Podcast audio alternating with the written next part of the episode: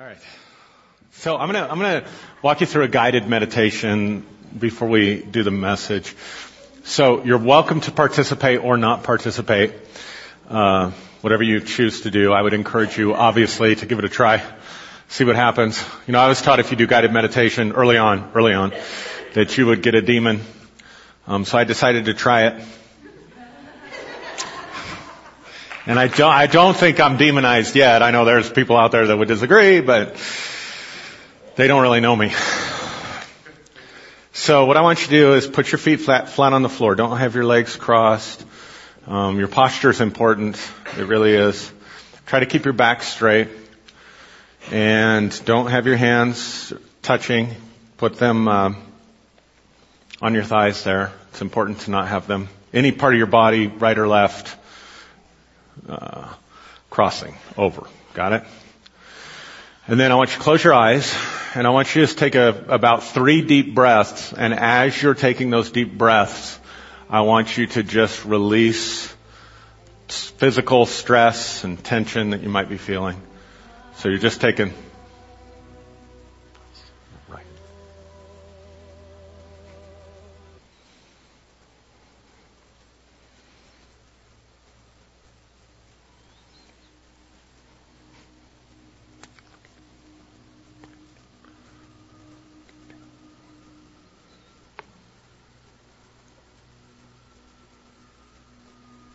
Okay, and then I want you to take three more breaths, at least, and release mental and emotional stress.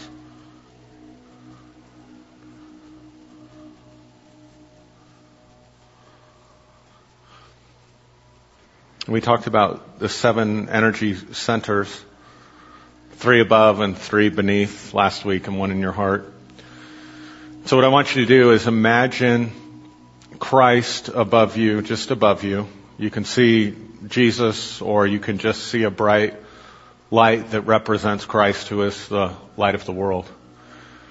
Very bright, and, and, even if you are seeing the figure of Jesus, I want you to see pouring forth from Him a very bright white light just above your head. And then I want you to, with your intention, open if you will, with your intention and your imagination, open up the top of your head and begin to draw light with every inhale. And bring that light and let it rest right in your heart. So as you inhale, you're drawing down that brilliant white light of Christ, drawing it into your heart and letting it rest there.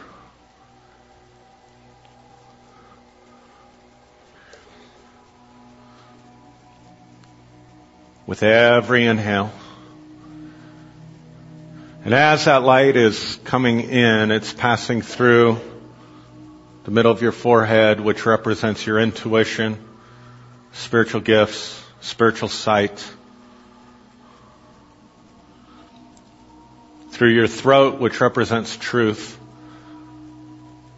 So you're bringing the love and the light and the life of Christ into your mind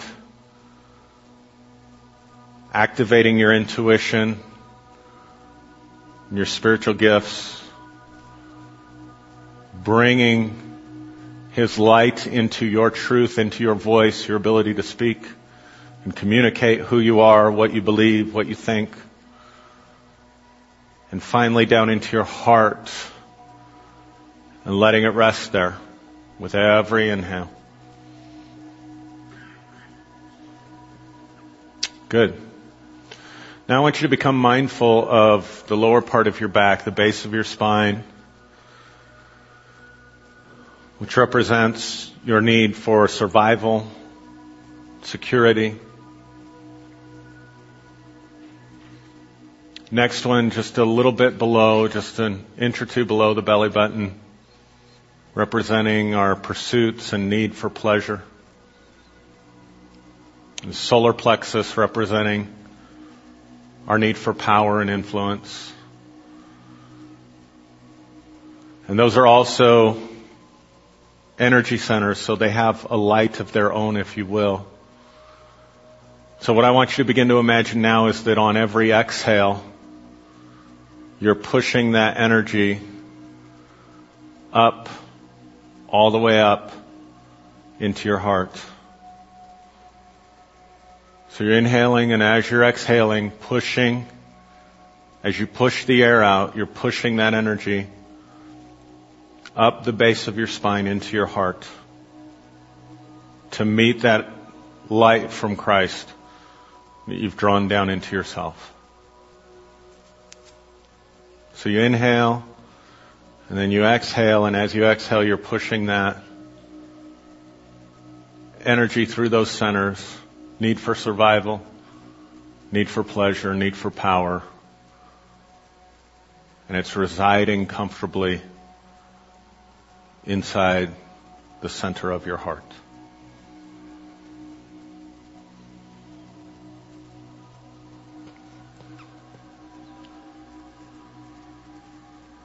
Now I want you to coordinate your breath so that on the inhale, you're drawing that light from Christ in above and bringing it into your heart. And as you exhale, you're pushing the energy up your spine. And it's resting in your heart. Inhaling the light of Christ. Exhaling and bringing that energy up. So that on every inhale, you're bringing energy down into your heart. And on every exhale, you're pushing energy up into your heart.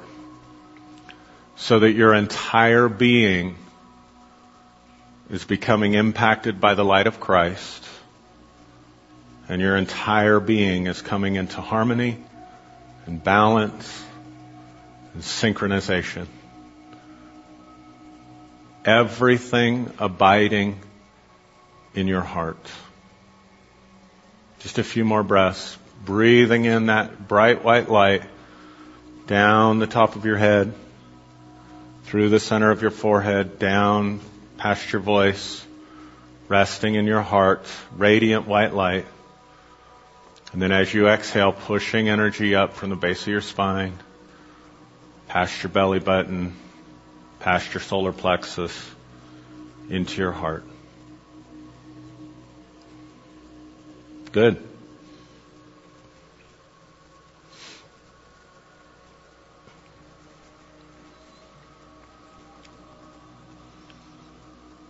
For most of us, our sense of our mind and our consciousness resides in our head because that's where all our senses come in. It's where we see, it's where we hear, smell, taste.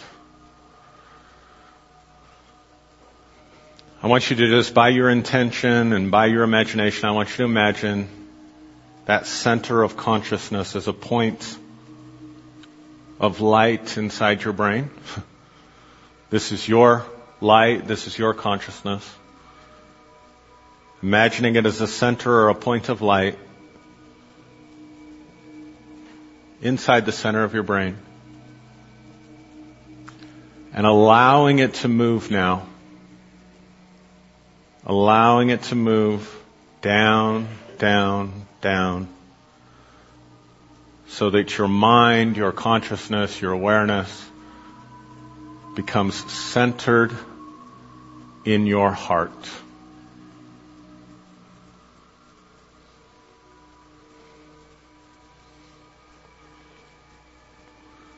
So all the higher energies of who you are in Christ, all the lower energies of who you are as an human being, and your awareness, all centering inside your heart. Whatever you experience is okay. If you start to have feelings, don't judge them. They may be pleasant or unpleasant, it doesn't matter. Just allow them to be there.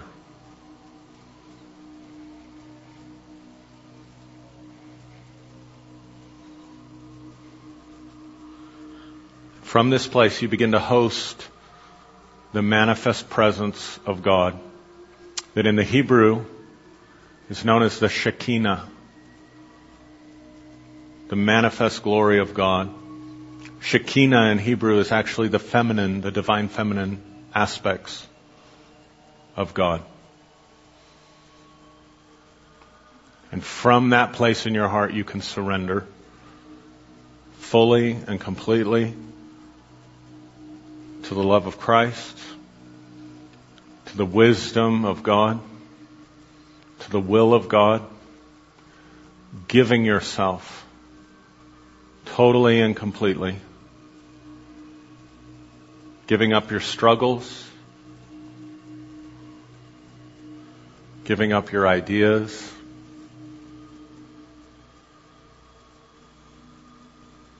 knowing that you are perfectly fine the way you are. You're totally accepted and loved. There is nothing about you that needs to change.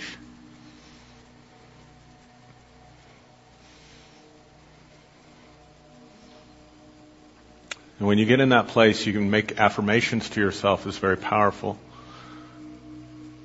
You can communicate with yourself things that you want to change.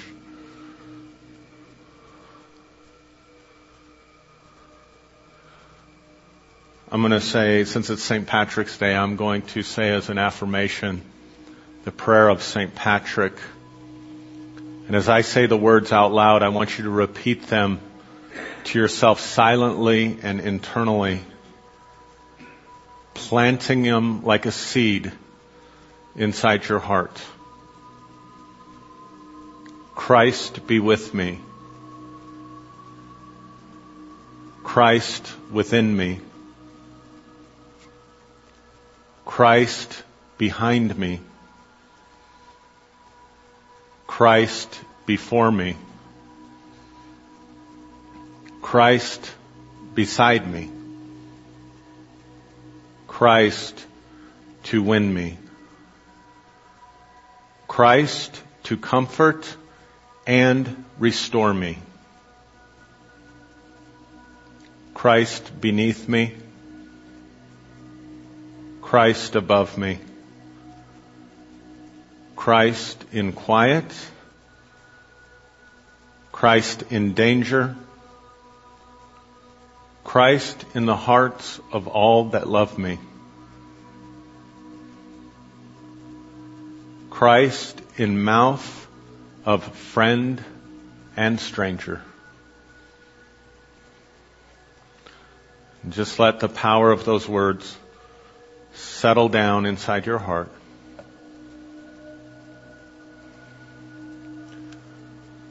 And I want you to become aware of your breathing again. Not drawing energy or moving energy anymore, but just your physical breathing. Just notice the breath coming in through your nose or mouth, however you're breathing. Notice the temperature of it. Notice the feel of it. Notice the pace of your breathing. Feel yourself sitting in the chair. Take your hands that are on your thighs and begin to rub your thighs, just keeping your eyes closed, but rubbing your thighs. Take your feet and kind of rub them on the floor with your eyes closed. And then gently, very slowly, start to open your eyes. You can open them once, close them again, open them up again, but you're bringing yourself very gently back into the room, back into this physical space. Stretch, yawn, move around a little bit, getting yourself centered back. Physical awareness, outer awareness, if you will. And when you're ready, if you'd stand up with me, we'll pray and then we'll get into the message today. How is that? Wonderful. So that's something you can take home and practice. Um, we'll put it up on our uh, YouTube page. So if you can't remember it, you can go to the YouTube page and just follow along with it. Um, it's something that'll really help you. All right, how's everybody feeling? Good. Rub your hands together like this. Put them up like this. Just get that blood flowing. Get you back in the room so you don't fall asleep on me when I'm trying to teach, right? Let's pray. Heavenly Father, we thank you for your wonderful presence and grace. Thank you for your favor upon each person that's here, each person that's watching, each person that's listening. I pray the power and the love and the grace of the Holy Spirit would be upon each of us, that you would lead us and guide us into all truth. Holy Spirit, we accept you as teacher and guide. Lord, I pray that you will anoint me and help me to bring forth words of truth and grace and power that will destroy traditions and bring freedom in Jesus' name. And if you can agree with that, just say, Amen. You be seated.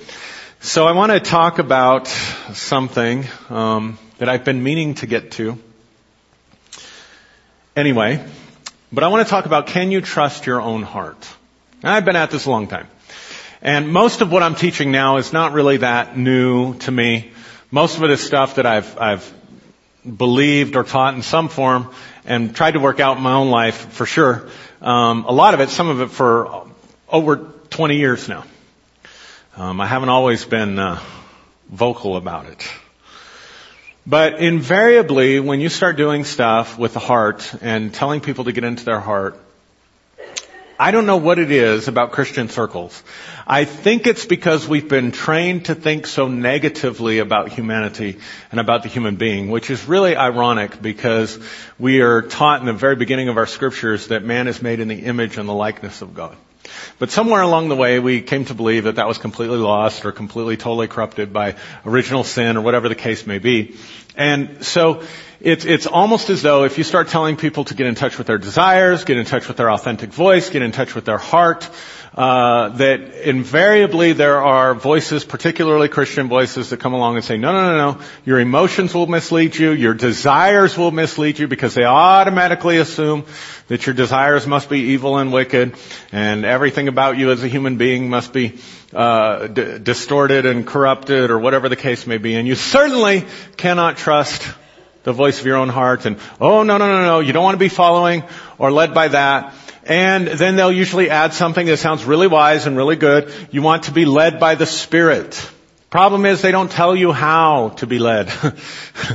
by the Spirit. And so invariably what they do is come back to what Christians like to call the Bible, um, what they like to call the Word of God. And you've got to be led by the Word of God. So something outside of you has to uh, keep you balanced and whatever. But here's our problem, guys. If we're really honest, everybody, there's so many different interpretations and understandings. And I don't know about you, but when I first started reading the Bible, I would read some of the stuff that Paul wrote. do you realize that the Apostle Peter, who walked with Jesus, in one of his letters, he said the stuff that Paul wrote is hard to understand. Now here's a guy who could actually ask the master questions. One of the twelve that was chosen. His name's written according to the revelation and the foundation of the city. And he says, when I read Paul, I get confused. So really, is it really, really smart then of us to say, oh, just read, just read what the New Testament says and you'll be good? So what we don't realize is that most of us have been given uh, colored glasses through which we, we see all that stuff anyway. So is that really, really, when you think about all the different interpretations and all the arguments, oh, if you don't believe me, there's, there's a, a Christian publisher out there that has published a series of books called The Four Views of. And you've got everything under the sun. Four views of the atonement, four views of hell, four views of the scripture, four views of the rapture, four views of and all these people claim to use the Bible as their guide. So even if the Bible were inerrant, the Word of God, you know, this is it, it's still difficult for us to all understand and come to an agreement on. And how do you know your version of truth is the right version of truth? so when you really begin to think about these people who want to make you scared of yourself, who want to say you can't trust yourself, well, if I can't trust myself, how can I trust myself to interpret the Bible correctly? Oh, but the Holy Spirit helps you. Well, how does that work? See, they often tell you the what, but they don't tell you the how. And so someone like me comes along and starts saying, you need to follow your heart, you need to get into your heart, and invariably people hear that and they go, ah! So, if you'll bear with me, and, and invariably people come back and say, oh, but the Bible says, the heart is deceitful and wicked above all things, who can know it? Anybody ever come across that? So if you'll allow me, I'm glad it's a little bit smaller group today because I'm going to take you through a seminary class this morning. I hope that's okay. It'll be a practical seminary class. It'll, it'll be the things that a lot of pastors and preachers know but they're afraid to tell you. And if I can be truly honest with you, it's things that a lot of pastors and preachers and leaders have absolutely no idea about. that they're totally ignorant of. In fact, you'll walk out of here today, I guarantee it, with more knowledge about the Bible than a lot of pastors in this city. Or even than a lot of people that like to, you don't know about this, but that like to challenge me on Facebook. My favorite quotes right now is comes from Carl Jung, and I know there's people out there say, "Oh, you're going to hell just for reading Carl Jung." But Carl Jung, a preeminent psych- psychologist, and he said this. He said, "Certainty is the sign of an uncultivated mind." Because he, we uh, used to be, this is God's word, right? This is God's word. God said it. I believe it. That settles it, right? But we don't think about how does that actually work? Like how did God actually get this to us? Like did he Xerox copies from heaven and send it down to Zondervan Press so they could print the Bibles? We don't really know. And when you begin to discover some things, it really becomes interesting. Alright? After a while you need to realize that there's a different guidance system. And what I'm arguing for is that the gospel is not really about a historical person or a historical event. I'm not denying the reality of Jesus. I'm not denying the reality of the crucifixion or the resurrection. I'm not denying any of that. I'm just saying that what the scriptures are pointing to, what Paul specifically is pointing to, is a present reality that's alive in your heart that you can experience and know for yourself. And that if Christ dwells in your heart, like Paul states and like the scripture states over and over again, then you don't need to look outside yourself to find teaching or to find truth or to find guidance. In fact, the best place to become a disciple of Christ is to find Christ within your own heart.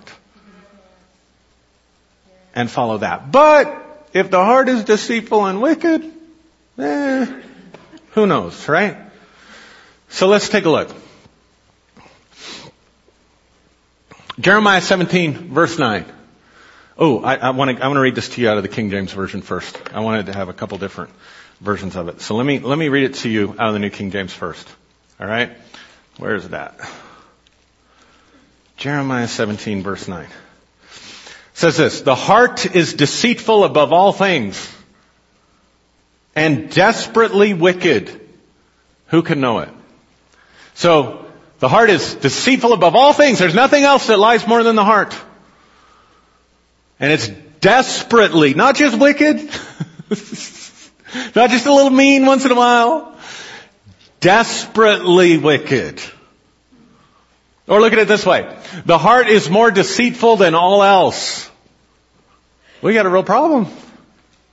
The heart is deceitful more than all else and desperately sick. Who can understand it? Well, if you're to take that verse and lay it out there, basically everything I just said about getting in your heart and all that stuff is something not only that that is is is not, not true, it's dangerous. It's bad advice. You're going to be lied to. You're going to be deceived. Oh, the, all that desperate wickedness that we know is locked up inside you that you've been suppressing all those years is finally going to come out. It's going to be like opening up Pandora's box. Right?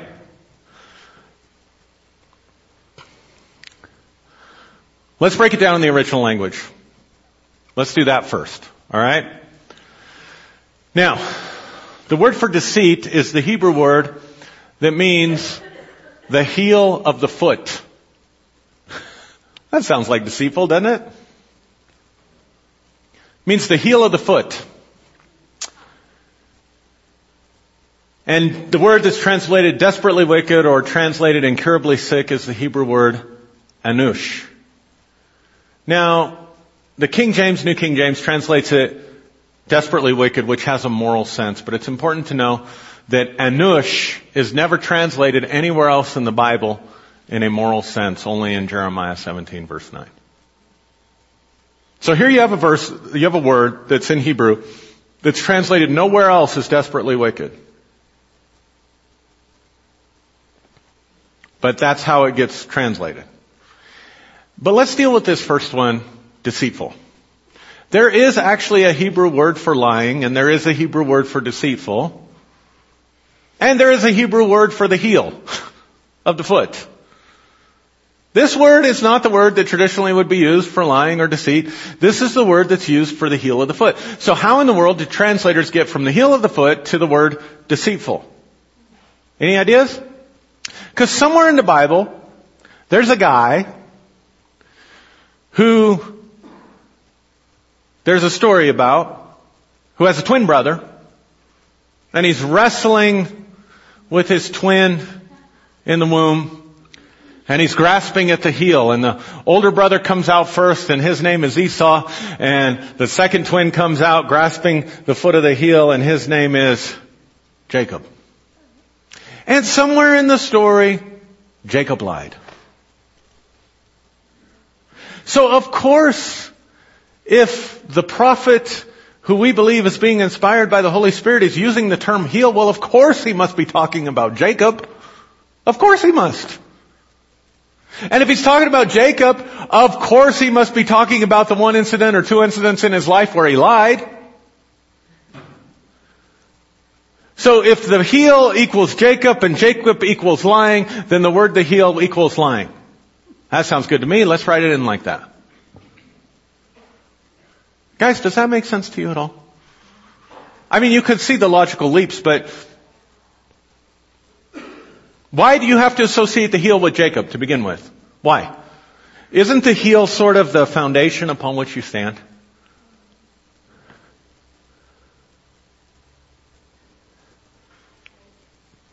Just a thought. Isn't it what you rely on to keep you up and hold you upright?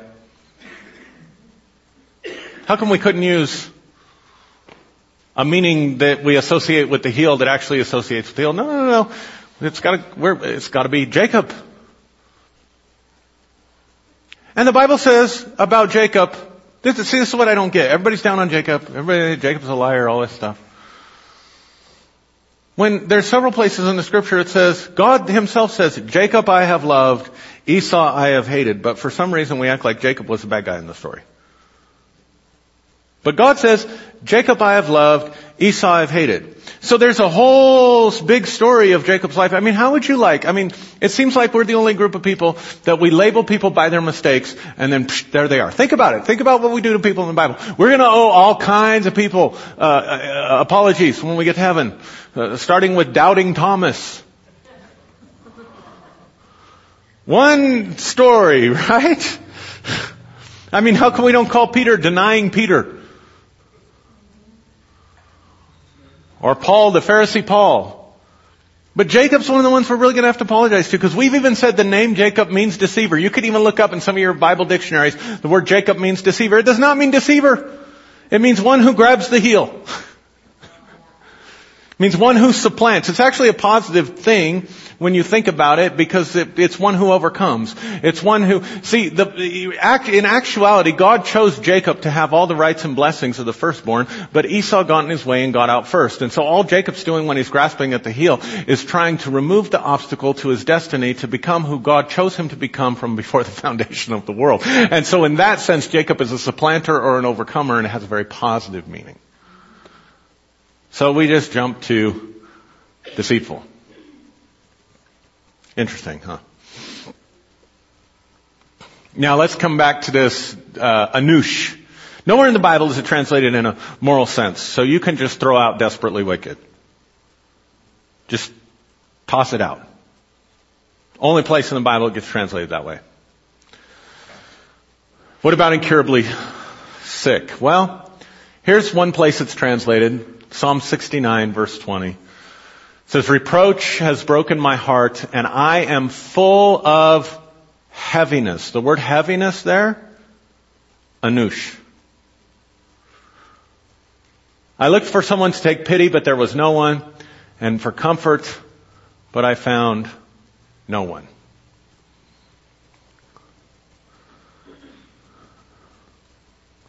Heaviness can mean, it can mean that the heart is the place of heaviness or the place of distress.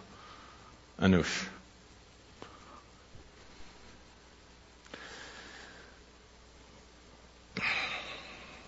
Can also mean fragile. Can also mean tender or soft. Susceptible to hurt and pain. It doesn't mean rotten to the core. like incurably sick. If it's incurably sick, God has a real problem. Because He can't fix it.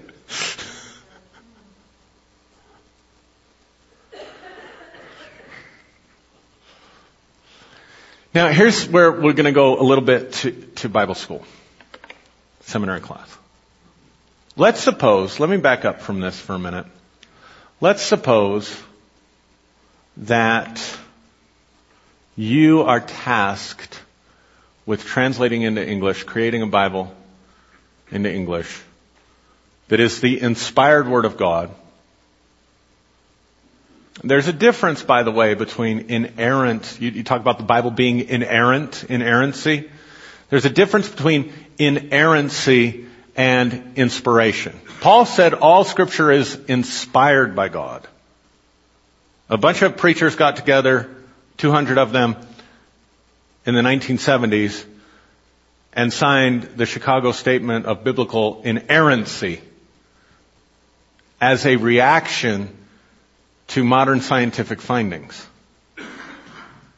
Inspiration means that it contains the breath of God in it. Inspiration is both a divine and human work. Just like someone who's inspired, an artist does a painting, but they're inspired. What are they saying? They're saying something came over me that wasn't me, but it was still me that did the painting. When you say something inspires you, what do you mean? Uh, the word inspiration means breath came into me. So something, something outside of me came into me and lifted me, but it was still me. The Bible says of itself that it is written by men, because Peter said, Scripture as holy men of old wrote who were moved by the Holy Spirit.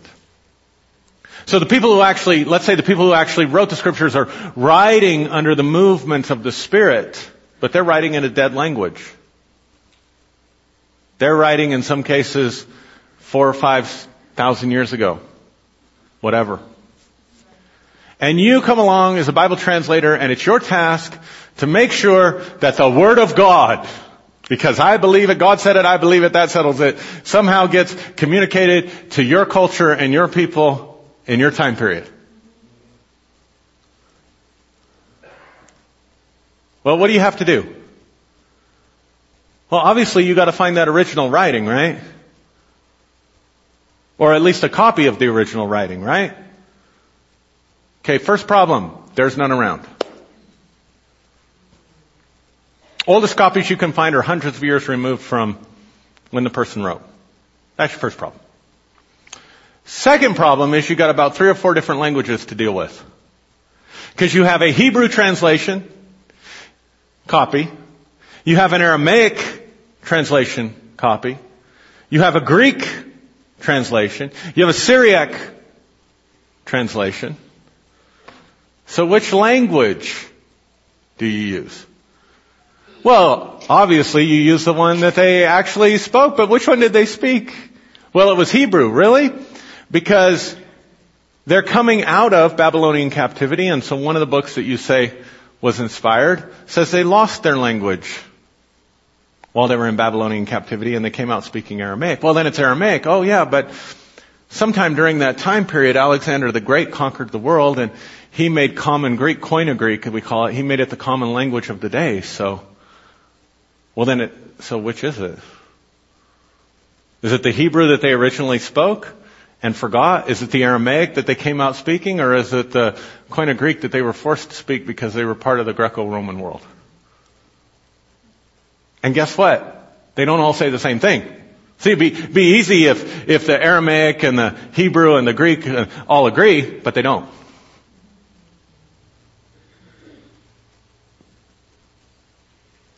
And then you have to account for errors. I'm sorry, but when people tell you, well, you know, you can't trust the scripture because it's been copied by man so many different times and there's so many errors, you, they kind of know what they're talking about.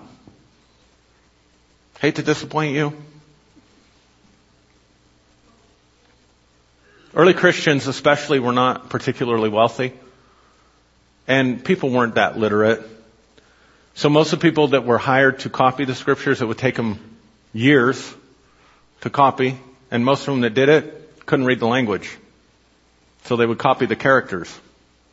And when you look at all the different manuscripts, there's as much as, there's about, what was the number? About 2,400 discrepancies in the New Testament alone.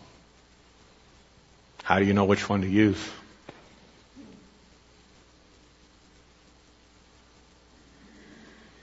You, y'all are looking at me like I took away your Lord and you don't know where I laid him.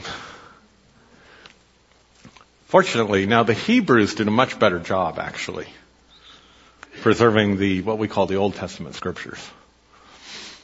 Don't have as many problems there, but let's, we still have some problems. Now, what did Jeremiah 17:9? So let me ask this question. When Jesus was reading the scriptures, and when Paul was reading the scriptures, and when John and Peter were reading the scriptures, what scriptures were they reading? Do you even know? Most people don't even know. Sometimes if you have a good study Bible, it'll reference a thing called the Septuagint. You just say with me, Septuagint? Is this okay? It is going to set you free, I promise. Just stay with me to the end. Septuagint means the translation of the 70 interpreters. Now here's what the story is. The story is that the Greeks wanted a Greek translation of the Hebrew scriptures into their own language. And they brought together 70 of the wisest elders and teachers and scribes of Israel at the time. And they put them in separate areas. They didn't let them talk or confer and they translated the scripture from the Hebrew into the Greek, and when they brought all 70 copies back together, they matched perfectly. Now, remember, if you're going to translate today, nobody, the, in Greece, they don't speak Koine Greek today any more than you speak King James English. You don't speak King James English, because you're about four, what, four centuries removed from King James English? So your language has evolved. Imagine being thousands of years removed from a language. Ah, but see, here you have people who actually spoke the Greek language of the day, actually knew the Hebrew of the day, and they're translating one from the other. Which do you think is going to be more trustworthy? Come on, saints. This isn't, this isn't rocket science. I was just presenting the problems to you. Now I'm giving you solutions. Wasn't saying there wasn't answers to all these problems when you have all these errors. I'm just saying it's not as simple as you think. It wasn't Xerox down through the ages to make sure God got his point across. Are you breathing? Okay. Here's how the Septuagint translates it. They translate that first word in Jeremiah 7:19 where we have deceitful, the heel. they translate it as deep. Now don't ask me how they get from the heel to deep, but whatever.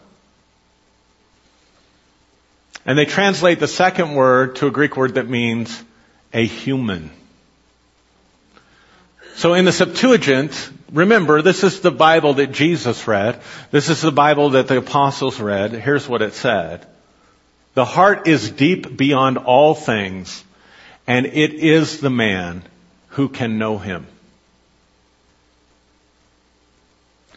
The heart is deep beyond all things, and it is the man who can know him.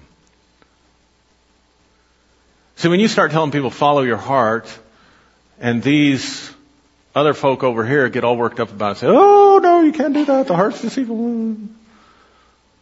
What they think you're talking about is just your conditioned emotions. Your conditioned thoughts and feelings, your whims.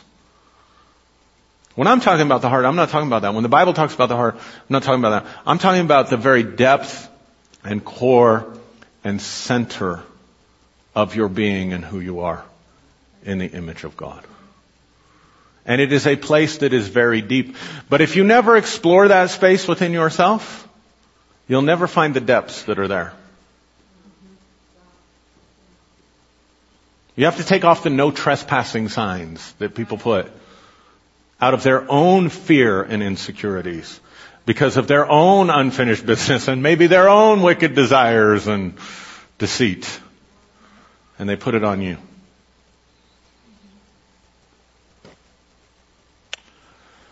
The first time this verse is ever translated to convey a morally negative idea is in the third century after Christ.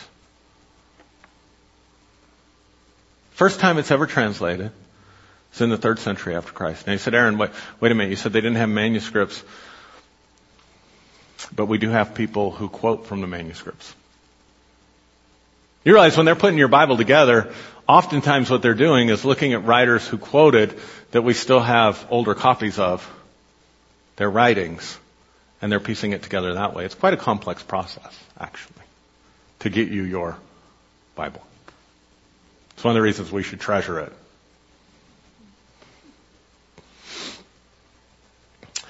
The first time it's ever translated to convey a morally negative idea is the third century after Christ. So you have to ask yourself why three centuries later do they introduce that?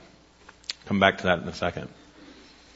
Now, here's the interesting thing. Even though when the, when the biblical writers are quoting from the Old Testament in the New Testament, they're using the Septuagint. But your Bibles today, none of them, none of them include a Septuagint translation into English. Another footnote or thing that you, doesn't make sense sometimes is you'll see a footnote and it says, uh, it'll talk about the Masoretic text. You ever seen that when you're going across stuff? What's the Masoretic text? The Masoretic text is a strictly rabbinic Jewish post Jesus Christ translation of the Old Testament.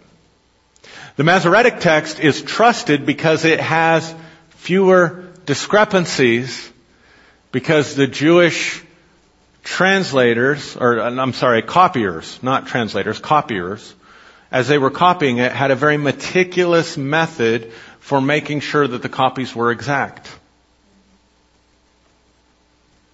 So it's easier to deal with because you don't have as many discrepancies. Got it? But are tracking with me? The Masoretic text wasn't began until the 6th century and it was finished in the 10th century. 600 years after Jesus, 600 years after Paul, Jews who had not converted to Christianity, who did not believe in Jesus, and by evangelicals' own theology, I'm not saying necessarily what I believe, but by the theology that we're taught, they couldn't have had the Holy Spirit to lead them and guide them into all truth. translating the Bible over four centuries, and they finish it in the 10th century.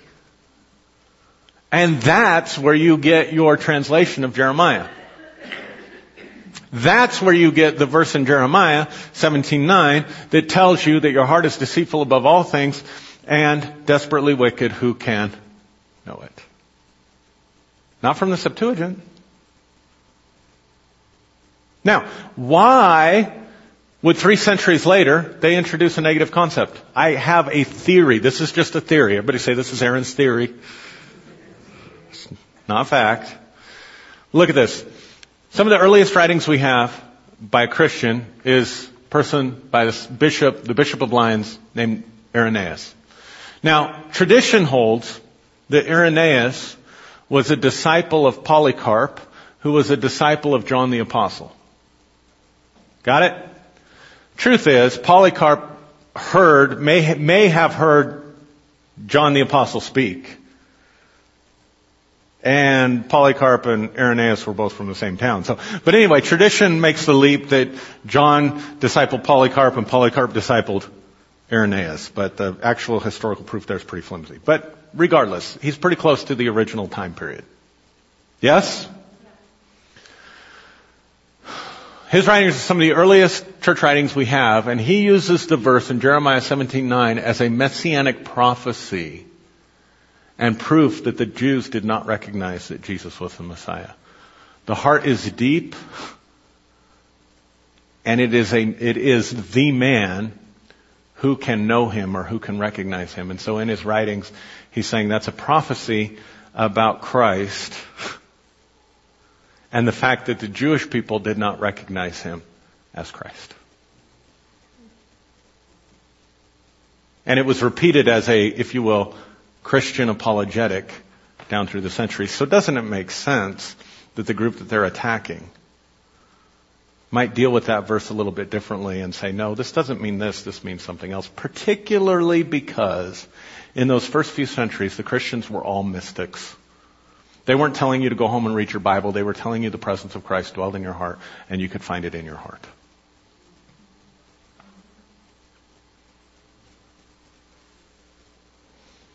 Are y'all breathing all right?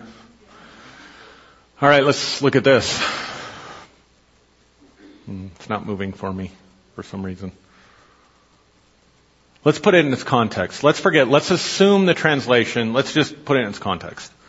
Jeremiah 17 verse 1 says this, The sin of Judah is written with a pen of iron, with the point of a diamond. It is engraved on the tablet of their heart. Not on the tablet of everybody's heart, but on the tablet of their heart. Right? Where's the sin written? On the tablet of the heart, right? Got it? Next part. Thus says the Lord, cursed is the man who trusts in man and makes flesh his strength, whose heart departs from the Lord. So even if that verse does mean desperately wicked and deceitful, in its context, it's talking about a people whose heart has already departed from the Lord and whose heart their sin is engraved. Not talking about every human being born. but let's keep working with it. Then he goes on in verse 7. Notice all these verses come before verse 9, right? Then he goes on in verse 7 and he says this, Blessed is the man who trusts in the Lord and whose hope is the Lord. so, the passage says the sin is recorded in the heart of Judah, but the passage also differentiates between those who trust in man and whose heart has departed from the Lord, and those who trust in the Lord, therefore their heart is still with the Lord. He's distinguishing. You see it?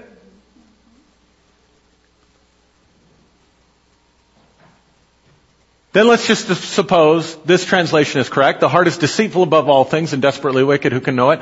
I, the Lord, search the heart. I test the mind, even to give to every man according to his ways, according to the fruit of his doings. So here's what he's saying in the context. He's saying there is a group over here that trusts in man. There's a group over here that trusts in the Lord. And I search the heart to find out which one is which. What is the point of God searching the heart if the heart is desperately wicked and incurably sick and deceitful? Because he would know. I mean, it's like searching the tabloids for news. Oh, two of you got it. What's the point of God searching the heart if everything in the heart is a lie? It's deceitful above all. You see it? It's desperately wicked. Well, God knows that. Why is He looking at your heart? to find out who you are. How could He even?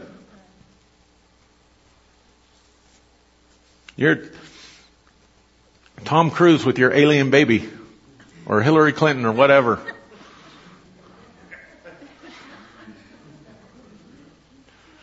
Does that even make sense? But what if you translate it the way the Septuagint translates it? The heart is deep beyond all things and is the man, and who can know him? I, the Lord, search the heart, even to give to every man according to his ways.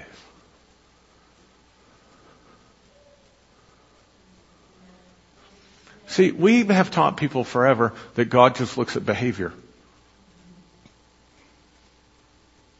The whole thing Jesus is saying, He doesn't just, God's not looking at behavior. God is look, God does not see as a man sees. God sees what's the heart. And a man cannot see what's in another person's heart. Therefore we often, if not always, judge someone in error. Because we judge by behavior. Listen to what Paul says in 1 Corinthians 13. We love 1 Corinthians 13. We know 1 Corinthians 13. We read it at wedding ceremonies for crying out loud. Right? It's the love chapter. But what does he say? He says, you can have all knowledge, but if you don't have love, it doesn't profit. So you can have faith that can move mountains, but if you don't have love, it doesn't profit. You can sell all you have to the poor, but if you don't have love, it profits you nothing. You can give yourself to be burned, but if you don't have love, it profits you nothing. You can speak in tongues, but if you don't have love, you're a banging gong and a tinkling cymbal. What's he saying? You can have all the right behaviors, but if it's not originating in the heart from a place of love, it means nothing. Because the heart is deep and the heart reflects who the person really is, not their behaviors. And the only one who can really search and know the heart and give to each one according to justice is the Lord. You see it? Let's look at some other things the Bible says. If the heart is deceitful and wicked, how do you reconcile these other verses? Like that's one verse. That's the only verse that tells you your heart is deceitful and wicked, and that's the one they throw at you. and ignore all the other verses. So let's look at a few. Nathan said to David, do all that is in your heart and God is with you. Well, how in the world could he tell him to do all that is in his heart? He's telling him to do desperately wicked stuff. You come out as a preacher and say, follow your heart, do what's in your heart, God will be with you. Oh no, brother, you can't have people going there, they gotta follow the Word. Well, there it is in the Word.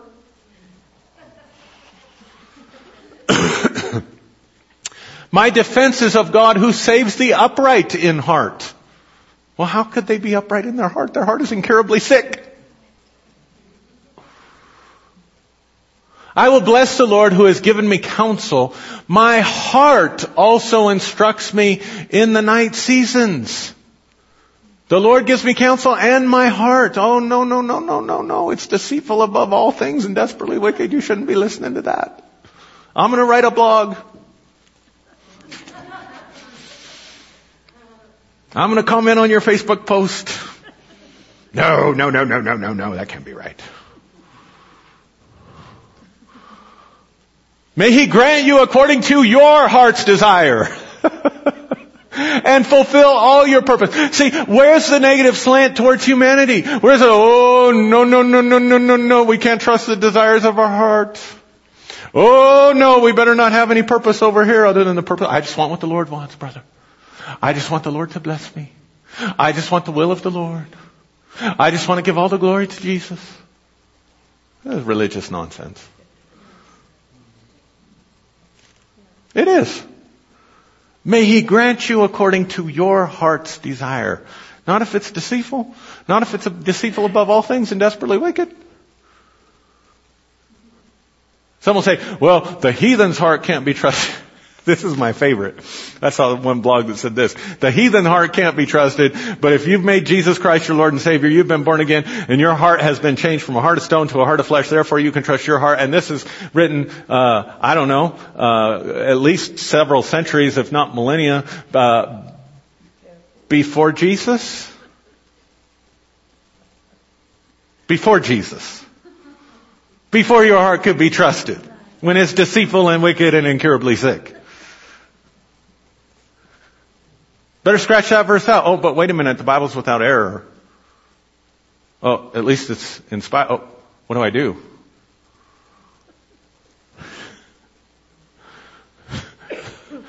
All right. How about how Jeremiah uses the verse? Himself. Look at what he says here. And you will seek me and find me when you search for me with all your deceitful above all things a desperately wicked heart. Is that what he's encouraging you to do?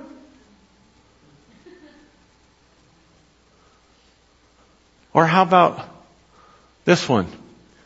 But this is the covenant that I will make with the house of Israel after those days, says the Lord. I will put my law in their minds and I will write it on their hearts and I will be their God and they shall be my people.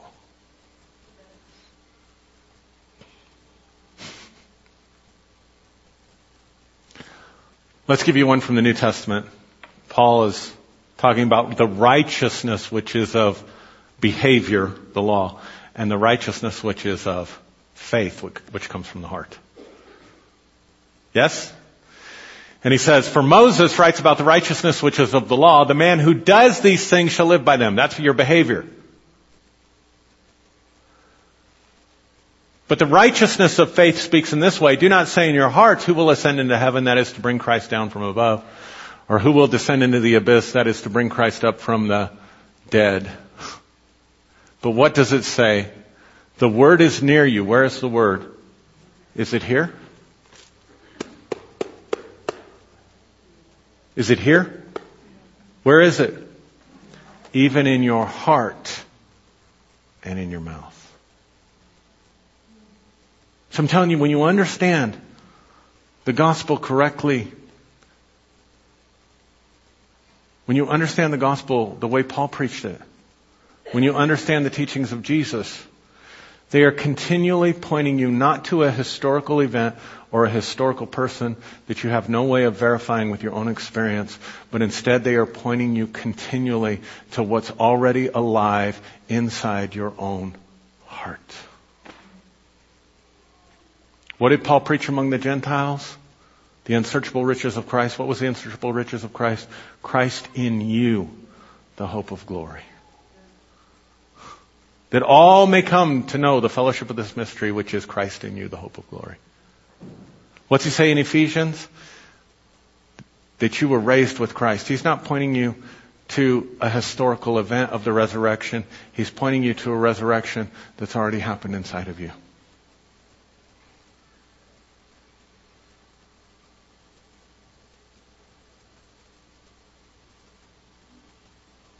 I say it again. Jesus said in Luke chapter 17, they asked him when the kingdom of God would come.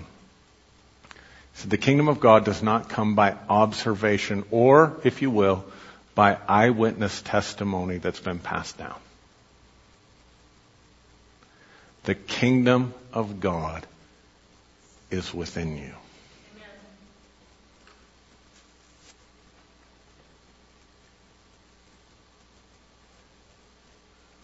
So the whole point is, uh, the whole point of this message was to hopefully banish that thing from your subconscious that says your heart's wicked, your heart's incurably sick, you can't trust it, you can't.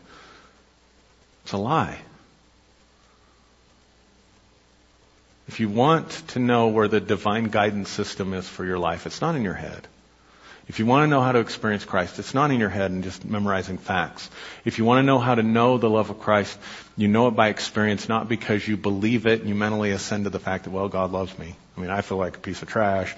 I feel guilty. I feel ashamed. I feel like I'm not doing enough. I feel like I don't measure up. I feel anxious. I, I'm, I'm a sinner. Just, I'm, I'm terrible. But, oh, but God loves me. God loves me so much, He had to kill Jesus in order to love me.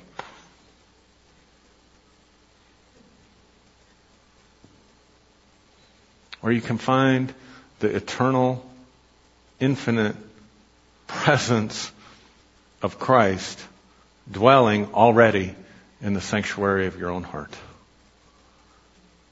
And from that place, begin to experience the reality of total, unconditional love and life and presence and power. Because it's not about memorizing facts or creedal statements or saying a prayer correctly. It's about you connecting with the living reality of the eternally present moment, Christ, that is dwelling within you every moment of your life. That's what the gospel is supposed to lead you into.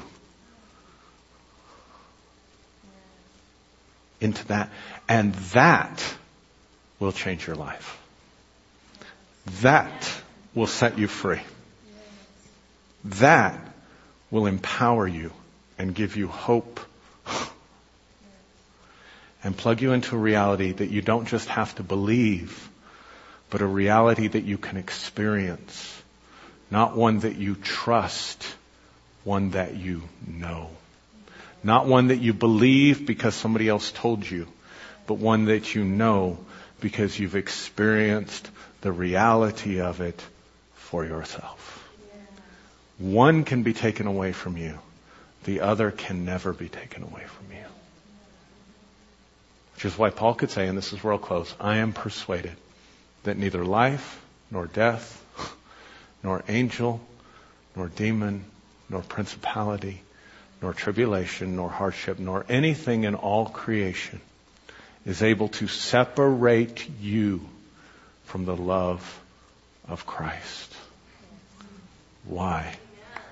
Because it's always there in you. Hmm. You know, in India they say namaste. You know what that means? Namaste means the divine in me sees the divine in you, and I honor you. I like that. Namaste. God bless you. Have a great day.